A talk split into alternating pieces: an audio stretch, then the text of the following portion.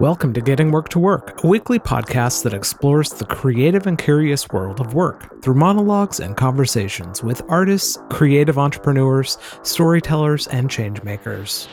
What does leadership mean to you? Today's guest on Getting Work to Work answers that question by focusing our attention on the intensely personal journey of leadership instead of gimmicks, tricks, and mimicking our heroes. Edward Tyson is the CEO of Persynergy Consulting and author of From Expert to Executive, Mastering the SOPs of Leading. In this conversation, Ed shares the story behind the leadership SOPs, the standard operating procedures for structuring, operating, and perfecting your communities of effort. He also talks about his love of patterns and people puzzles, where insights for leadership come from, and what it means to run people-centered businesses. Show notes and links to all the good stuff mentioned in this episode can be found at gwtw.co/601. What are you endlessly curious about? People puzzles. They mesmerize me. How to spot them, how to find the keys to unlock the power of, really the social experience at work. It's entangles my mind. Mm. I mean, I'm already intrigued the way that you immediately gave me people puzzles, because there's so many ways that you can interpret that. Indeed. Well, even one person is a puzzle unto themselves, right? And then we throw 2 and 3 and 4 and 5 on a team or 500 in an organization, and the complexity is mesmerizing. And yet out of that arises a lot of patterns that repeat themselves over time. Mm. Have you always seen these patterns, or is this something that you've discovered along the way, that you have the ability to see patterns? Good question. I think never really gave it much thought, but I do think that I am naturally predisposed towards looking for patterns, whether it's traffic or conversational patterns, dialogue in a play, those kinds of things. I think I do see repeating patterns everywhere. That's interesting. One of the things that, as I was getting to know you on your website, is that you said that you love, or that you've chosen, the road less traveled, which already you hooked me. But what are some of the experiences and diverse perspectives that has really fed your interest in the patterns and the people puzzles and ultimately leadership? Sure. Well, I think one example that comes to mind is really two things that were happening in my life in tandem. On one hand, I had joined the US Marine Corps at 17. In fact, at that age, your mommy has to sign the papers, right? Right. Or your dad, I suppose. But my mother was the one that signed mine. And I was having this Marine Corps experience. And it was giving me this amazing window into the power of leadership, and mostly really at its best. On the other hand, though, I was a reservist. So after my 6 months of active duty training, I really returned to a semi-civilian life and started college at Penn State University. And during that experience, I was studying philosophy. And naturally. Yeah, like most Marines, right? Exactly. And I took this class entitled Sects and Cults, so sectarian movements and cult movements.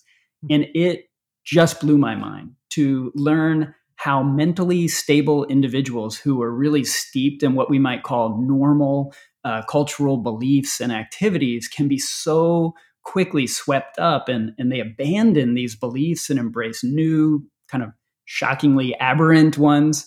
And studying these two things in tandem, one really experientially in the Marine Corps and the other kind of more intellectually in the classroom, really gave me this sense of both the awesome and awful sides of leadership. And it just drew me in a way that's really hard for me to describe or communicate, but it still fires me up today. Yeah. I mean, that's amazing to hear that experience, because, I mean, that is the perfect illustration of good and bad leadership right there. I mean, that's the spectrum right there. Yes, indeed. The bit of the yin and the yang. Yeah. I mean, when you're learning about cults and all of that, I mean, I'm just curious, like, what did you learn about why people let their beliefs go in favor of other things? Well, one of the biggest things is not just the power of the leader eventually over the members, but it's the powers of the members over each other. So it is the synergistic cultural dynamic. And once there are enough followers, as it were, buying into the dynamic, the power of the group is overwhelming to the human psyche. And really what studies have shown again and again about people who have fallen prey really to some really terrible dynamics inside of cult movements is that most of them, you know, do not have what we might call some kind of mental instability. But they fall prey to this. The other thing that we find is that there really are patterns with the leaders that they're using to socially engineer an outcome. Interesting. It almost implies a sense of multiple levels of leadership then, where you have the leader itself, but then you have the way the group comes together and forms another form of leadership. Yes, it only works. So you've hit on an issue that I'll be exploring in my next book, but it really is the power. There is a transformative power when we move from leadership to membership. And that is a moment where something really special happens. Now, that special thing can be especially positive or especially negative. But something special really happens when we buy in. We almost surpass the leader and start to form our own synergy and culture as a team of people. Yeah. Well, you've mentioned synergy a couple of times now. Is this where your love and interest in synergy came from? Because your company is called that. It's got the word synergy in it.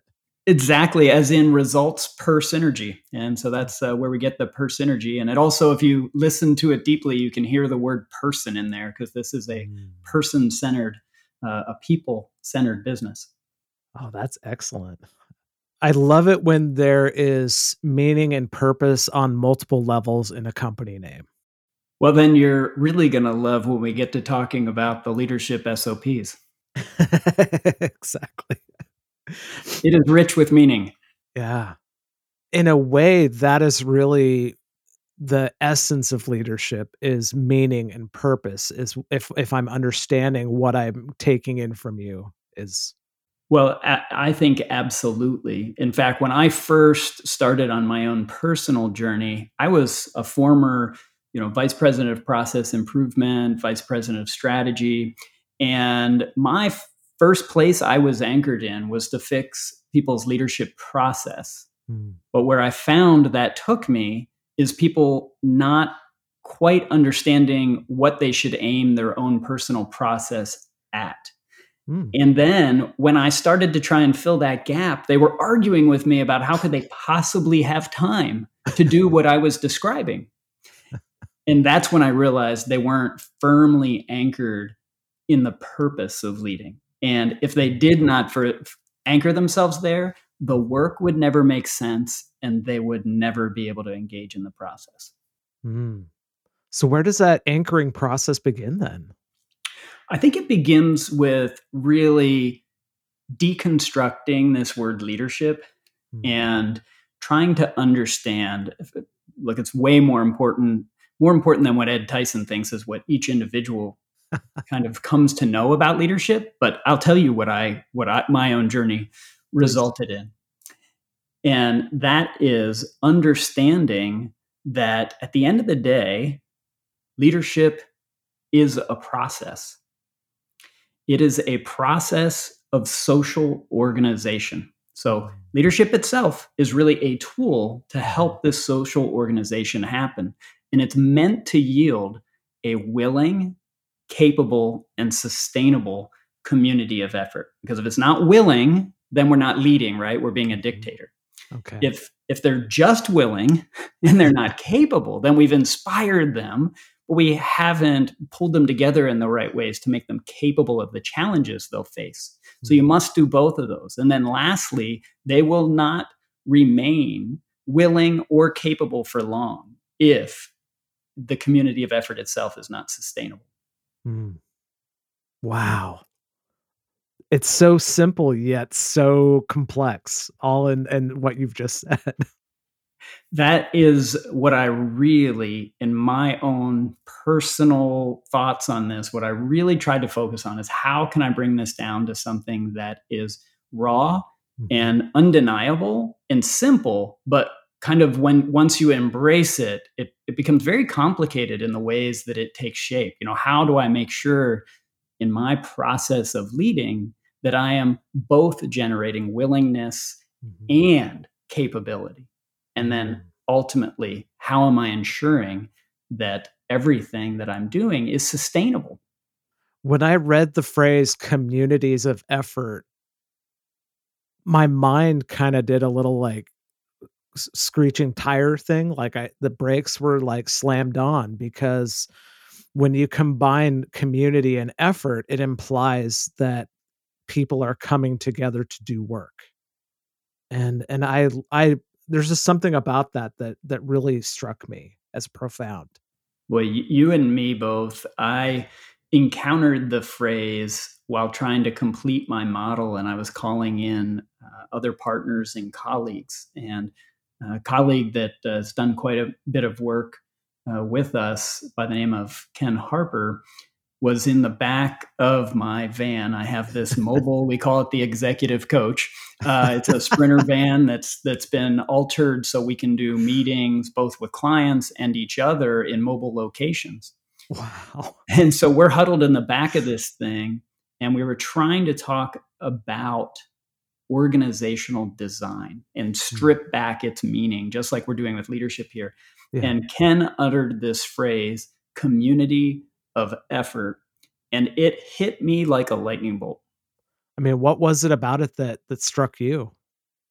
Well, first of all, it's exactly what you just said, you know, community. There is something social and interconnected about that word. And effort really is talking about both the context and the purpose of that community, is to exude the effort.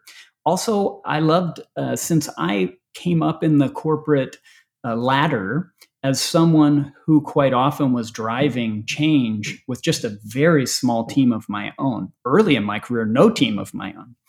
But I was always having to assemble this, you know, in the words of some that have come before me, this guiding coalition that would help drive forward my effort.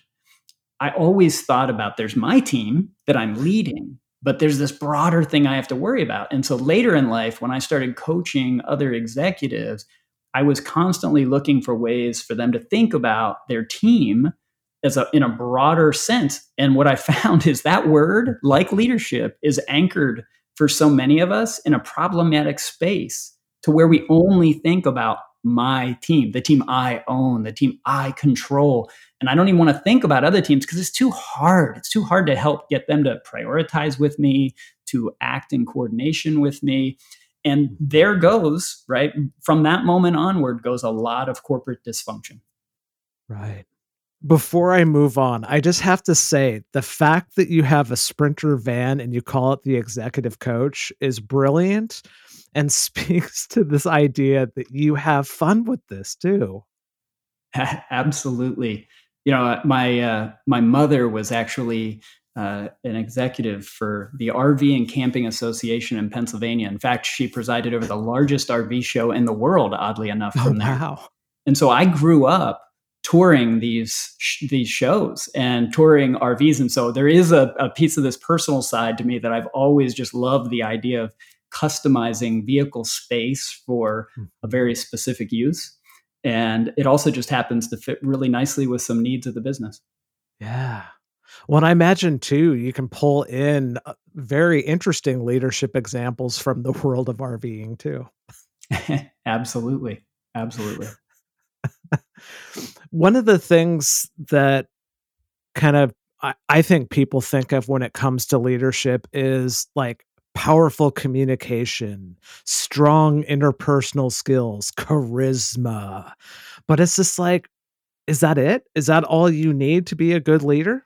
Well, you know, you are touching on a soft spot with me that is a real trigger in the work that I do, because I see so much of the, $360 billion that are estimated to be spent in the training world. I see so much of them, particularly as it relates to leadership, focused on skills and styles. So interpersonal skills and styles that can help one lead better. And the real problem with that is that they are not leadership. They are the skills that help one lead better. And there is a difference, because if you were to coach me and help me, Lord knows I need it, to be a better communicator, you'd probably start touching on my need to be more succinct. And the thing is, that is only useful to me as a leader if I use it in the process of leading. Otherwise, you've made me a better member of the team, a better communicator, but you've not helped me understand the purpose, the work, or the process of leading, because that skill is an accelerator. It is critical, there is no doubt, but it is not leadership itself. Leadership itself is something else. Yeah, and which is what you just said. It's there's a purpose, there's work, and there's a process. Absolutely. And then inside, once you're engaged in that process, that's when you start grabbing the critical skills that are going to help you continually perfect that process. Interesting. Well, Ed, you wrote a book called From Expert to Executive, Mastering the, and ABCs is crossed out, and then SOPs of Leading. And one of the things that's interesting about this book is that you kind of write it almost like in a narrative format about a mythical biotech company. And when I was hearing about the scientists who love the work but then have a hard time visualizing what leadership is really about, I naturally thought about creative people. And primarily because we're like scientists, we love to do the work, but really struggle when it comes to leadership and leading other people. So how can the leadership SOPs methodology that you're unpacking in this book help creative people become stronger leaders and better creative entrepreneurs? Well, that's a great question, because many people, just take the book at face value, which is thinking about how a relatively structured thinker can be helped through a relatively structured process, right? In this book, I'm introducing the leadership SOPs, which are your standard operating procedures for structuring, operating, and perfecting your communities of effort. So I'm using the SOPs twice, both as the process that you should be creating and deploying, which is your own standard operating procedures, but also to tell you what to aim those at, structuring, operating, and perfecting communities of effort. And I, of course, break that down into detail. But it's easy to think, well, that's great for a structured, detailed thinker. But how in the world does that help somebody who is extremely creative? Yeah. And my answer would be one of the things a lot of my creatives that I coach struggle with is self-regulation, attending to the things that don't excite them, that don't get their minds really engaged and doesn't wake them up in the morning. And by, exploring what the purpose of leading is, the domains of leading, kind of the work of leading, and then building your own process allows you to do is say, hey, just pick one or two things and engage in it repeatedly till it, let's just talk plainly, till it becomes a habit. The only difference is this is a willful habit. And so it helps you attend to things that you might not normally, or it might help you self-regulate and do something less that you do a lot of and you're trying to pull back on. Right. Interesting. I love that idea of self-regulation because, Lord knows there's a lot of things creative people don't like to do. For sure. And I am one of them. Yeah. I'm only speaking for myself here, of course. Yes, right. Well, you feel free to put some words in my mouth as well. It sounds like we're, in a similar vein there. I just got to say, Ed, I love how there's, again, multiple meanings to everything that you're doing. So, you know, standard operating procedures, and then structure, operation, and was it operation and operate and practice. Perfect. I was so close.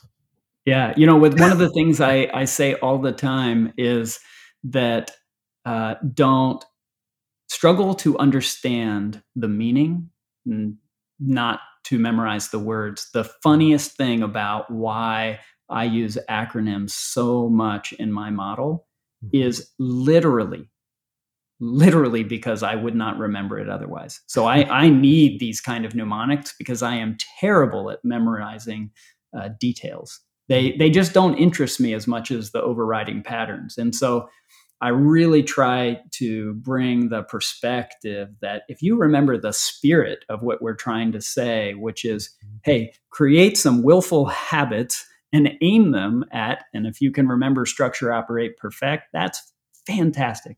But if what you can remember is design, engage, and improve, that's awesome too. It just wasn't as cute and didn't fold into a mnemonic double entendre that is the leadership SOPs. That's excellent. Oh, that's funny. Sorry, I'm having too much fun with that. Oh. Where did you discover and really start to codify this methodology?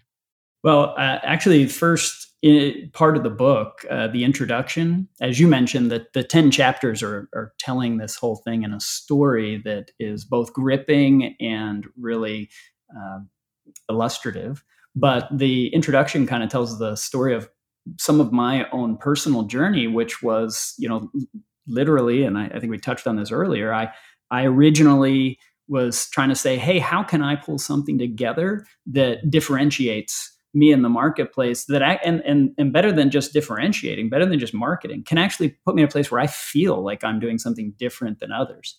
And as a former process improvement guy, I thought to myself, well, the reason that coaching doesn't stick and that we don't have leaders engaging in leadership, you know, by the way, a global study just a little while ago showed that only 14% of CEOs think they have the leaders they need to implement the strategy. So if I'm going to solve that problem, if I'm going to try and help make even a dent in it, then I need to be able to have leaders institute new processes that will stick.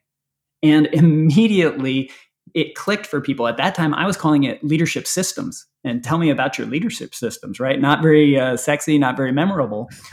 But people understood what I meant. It's just what they didn't understand was, well, here's the ones I have. These are the things I do, the one-on-ones I have. This is when I do planning, stuff like that. But what they couldn't see was the gaps. And so I started giving them examples and really overwhelming them with what is a, you know, graduate level course on organizational effectiveness, where you're starting at what's happening with the ecosystem, what value are you trying to deliver, i.e. what's your purpose, you know, what are your objectives, what are the cultural objectives, and what are your strategies, right? Peeling it back. And I just kept going from there, right? That's just the tip of the iceberg. And they would be like, whoa. Wow, Ed, you seem to not realize I have a job here and I don't have any time for that. And that, of course, just blew my mind. I'm like, well, of course it's a lot. It's a whole job and it's your job. You already have it. Your boss is already holding you accountable for it. And that's why I'm here, by the way, is because you're not doing it. So the fact that you think you should be doing this work over here, which is really your team's work, and you're not attending to this work is super problematic. But I couldn't win that argument from that perspective because I was talking about the what. You know, I started with the how. That didn't do it. Then I needed to talk about the what. That didn't do it. And then the dummy I am, I finally came to the realization that I got to get to the why. And that's when I hit, you know, kind of the clarity of mind myself is to look, if you... Let's just strip it all the way back to the beginning. The first time you embraced an objective that you could not achieve alone, you understood leadership because it was bigger than you. And you need to do something to craft or cultivate the community of effort that was commensurate to that challenge.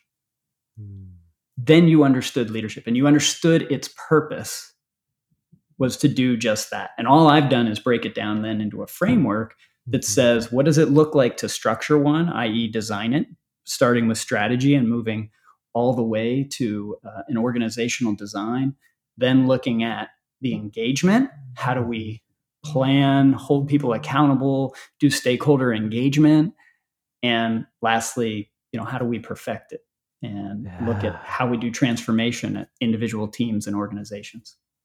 Ooh, you just blew my mind a little bit there. 'Cause like, as you're describing what you're doing to help people, you know, lead and adopt leadership and address that 14%, there was that vision component there that once you see the objective that you want to go after and you can't do it yourself, you start to understand leadership.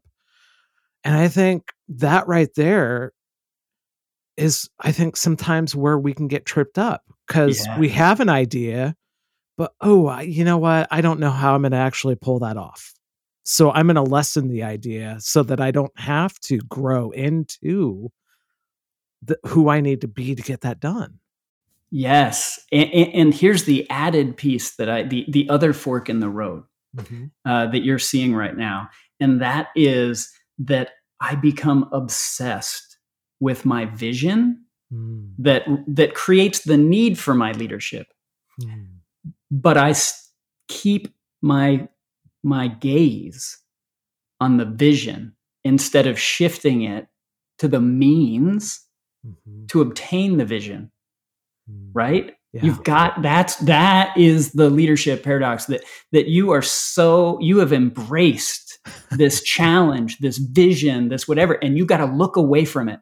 And you've got to stare down this challenge of building a community of effort. That has to become your priority. The team's work has got to be to make that vision happen, but you have to structure, operate, and perfect a community of effort capable of that vision. That's what you have to be obsessed with. Yeah. Ooh, that's amazing. So one of the things that I'm also kind of wrapping my mind around is from your perspective as someone who is tackling that 14% of, you know, CEOs saying that, you know, they don't have the leadership available to them.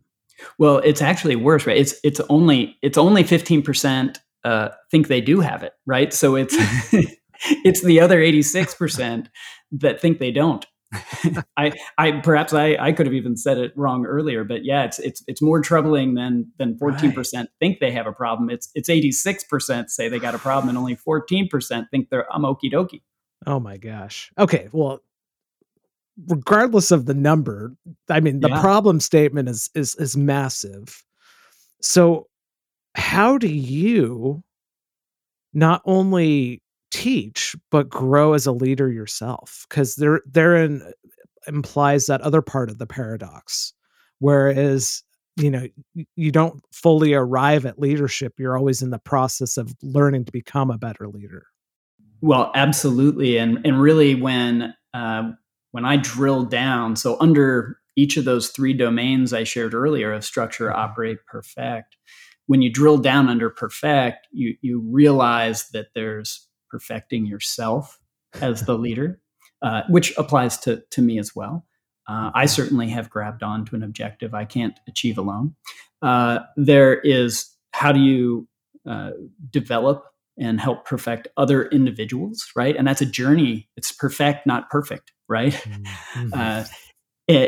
And then there is looking at the team level of treating teams as an organism that must be fostered and developed and matured over time.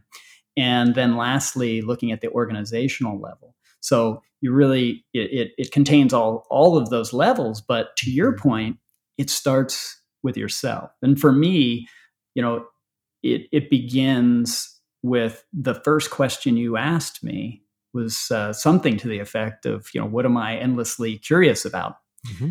And I think that we all have to remember to be a little unsure that the things we know are the things we know, that the things we've figured out are always true, or are they true in that point in time, in that context? And that is really where, you know, leadership SOPs, as powerful as it is, could go wrong if someone said, well, here's the things I'm going to do, and I'm only ever going to do those things. And that's what I'm going to call leadership. I'm going to do these SOPs and that's it. Well, that will be a dire mistake, because what works for you one time does not work for you 2 times or 3 times or 4, right? It all has to be an evolution. We are always encountering new information, new context, new challenges. Mm-hmm. I'm loving this. I'm loving it. It's excellent. Me too. Do you have a favorite part of the methodology that you enjoy guiding people through? Super cool question. Of course I do. The reality is we all have our favorite parts of leadership.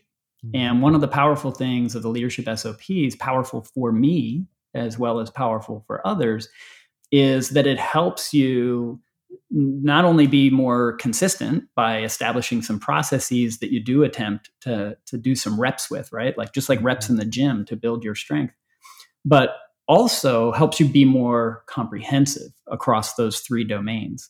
And for me, it really is, I have just a super love for translating organizational strategy into an organizational design, right? Where do the chess pieces need to go on the 3-dimensional chessboard of life? How can we make sure that the players are arrayed on the field of play in the right spaces so that when the whistle blows, we have the best chance for success? That is super exciting to me. Mm-hmm. And I love that kind of work. Most of the organizational work that I do is focused on that. And then my other favorite place is on coaching. And that's probably no shock to you at all to hear that. But I use this same schema and framework to help make sure I attend more broadly to the things that maybe don't attract me as much, that don't excite me, that I don't wake up naturally thinking about. Right. Because that's part of a process, is defining everything from start to finish so that you know what it is. Exactly. Ed, where do the greatest insights into leadership come from? Boy, powerful question. I think they come from you. You know, this is an intensely personal journey. One where, you know, you are very literally, each individual who comes to leadership is making room in their hearts, in their minds, and in their daily life for a purpose that is maybe not natural to them, that is maybe not one which they chose, but the objectives that they're pursuing require it. And that is where I say the power of my words may help you at the right moment in time. They may run right up over your head, because it is your personal insights, how you receive them. Are you ready to take action? That's where the meaning comes. And I can't tell you how often I've heard back from people I've coached, and it's been 1 or 2 or 3 years later, and they call me up and they have just hit a new level of understanding about things that we were talking about 3 years before. But they just woke up one day and something came out of their mouth while talking to somebody else, and they just made like a different level of connection. Mm-hmm. And everything is different for them from that moment on. Now, the really interesting thing is I've actually been sitting in the room with somebody on my first meeting with them where somehow that same thing happened for them in our very first meeting. And the rest of the time was about watching this person make radical changes to their daily, weekly, and monthly habits. And I was in awe. It was literally me observing and doing very little from that first moment. What I love about that story too is that it shows just how, like, you have a process, but you can't control the insight that comes from each person. So it's like, imagine if you tried to like bake it in, you're going to have this epiphany right out of the gate. It doesn't work that way. You know, it reminds me a lot. So in that philosophy study, I studied a lot of Eastern philosophy, and Buddhism, of course, was included in that. And it reminds me of the Buddha's first sermon under the Bodhi tree, and you know, really just decides to just hold up a lotus flower, right? And don't believe in that story says anything. And one person gets it. And that was, you know, kind of more than what he could have hoped for. So that was the end of the sermon. You know, it's all timing and where you are. And, you know, if the student is ready, the teacher will appear. So how do you bring all of this insight, all of this, you know, interest in people puzzles and philosophy and your background in the Marine Corps? How do you bring this into a company called Persynergy Consulting and help other people transform, you know, their companies? Well, you know, we kind of do three levels of engagement, where some you would say we're working for a particular individual, others we're working for a team as a whole, and then others it's more of an organizational client. And that takes the form of things that maybe sound a little more conventional, which, you know, would be executive coaching, team coaching, conflict resolution on teams, team alignment work, strategic planning, operational planning, organizational design, digital and process transformation. So there's, you know, all these areas, but the common theme really is there is a desire to be in a different state, either on an individual or collective level. And we're simply operating as mentors and guides through that process. I love that. Well, Ed, who are a few of your leadership heroes? Well, I promise I will answer that, but I'll preface it with, I really don't like the idea of leadership heroes. It leaves everyone chasing somebody else's leadership SOPs that might have been right for them, but won't work for you. You know, do we all want to try and be Steve Jobs? Can we all make that work? Do we all want to be Elon Musk? Can we make that? Well, would we want that to work? You know, so, and also we have to just be careful what we wish for in terms of our heroes, because turns out we're humans are deeply flawed.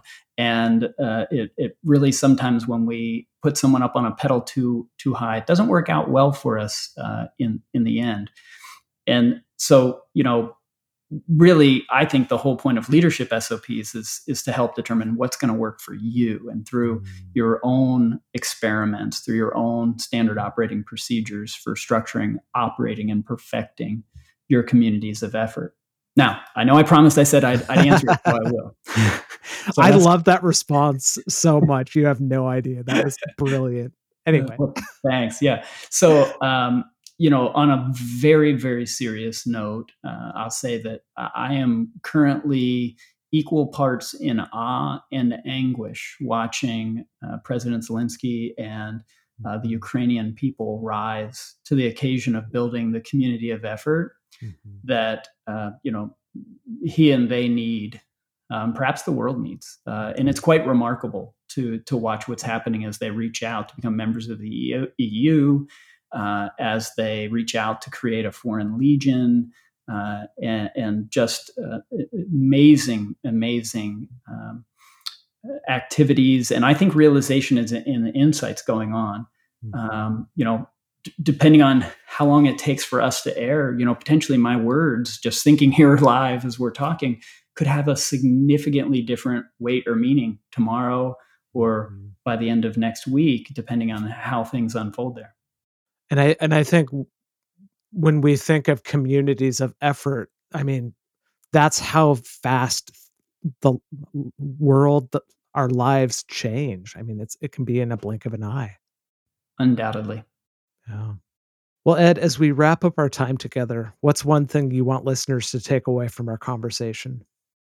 Well, I think it's to explore, clarify, transform, and master. That's our transformation model. And what I mean by that is explore the purpose and work of leading, clarify your priorities, transform through your own experimental processes, and then master the change and the transformation using your own leadership SOPs as a platform for continuous improvement. Well, final question for you, Ed. What book, podcast, or resource is currently blowing your mind right now? Oh, man. Well, I am super excited about a book that actually I just got the notice. I advanced ordered it, and it's on its way. It's called Decoding Talent: How AI and Big Data Can Solve Your Company's People Puzzle. Huh. And it's by Eric Seidel, Mike Hootie, and Michael Ashley. Now, Michael Ashley was a collaborator on my book as well. And it turns out that Dr. Seidel is a lifelong friend of mine whose insights on the application of machine learning and people puzzles really fascinate me. And, you know, I just personally, their book aside, think that we're going to learn more in the next 5 years about organizational effectiveness and people in general than we did in the last 50 through our ability to source and decipher massive amounts of data and make new connections where none could be seen before using, you know, AI. I mean, just from the last 2 years alone, where there was a huge shift into remote work as well, even more data. Yeah, absolutely. Well, Ed, thank you so much for being a guest on Getting Work to Work and sharing all about leadership SOPs and your passion for people puzzles and your love for acronyms. Huzzah to that. I love that. That's like you know, telling me congratulations on my absolutely horrid memory. No, I'm celebrating it because I think it's brilliant. So, you know, well, without the power of mnemonics, where would I be? Yeah. We all have those things in our lives that we need that, you know, maybe embarrass us, but they're really a strength. So I celebrate it. Well, Chris, I have done a number of shows, and I just have to tell you, I had an absolute blast today. Thank you for your insightful questions and your full engagement. It was just a pleasure. There were so many phrases that Ed shared in this episode that just blew my mind, but if there's one that I would love to reiterate again, it's one that's also on his website. He says, "We conceive of leadership the moment we first hold an objective in our minds we cannot achieve alone." And what I love about that so much is that there's so much in my life that I would just shove aside because I didn't want to think about something that I couldn't achieve alone. And perhaps that's me just running away from leadership. So what is it in your life that's keeping you from conceiving of leadership for your life and work? Until next time, may creativity and curiosity fuel your life.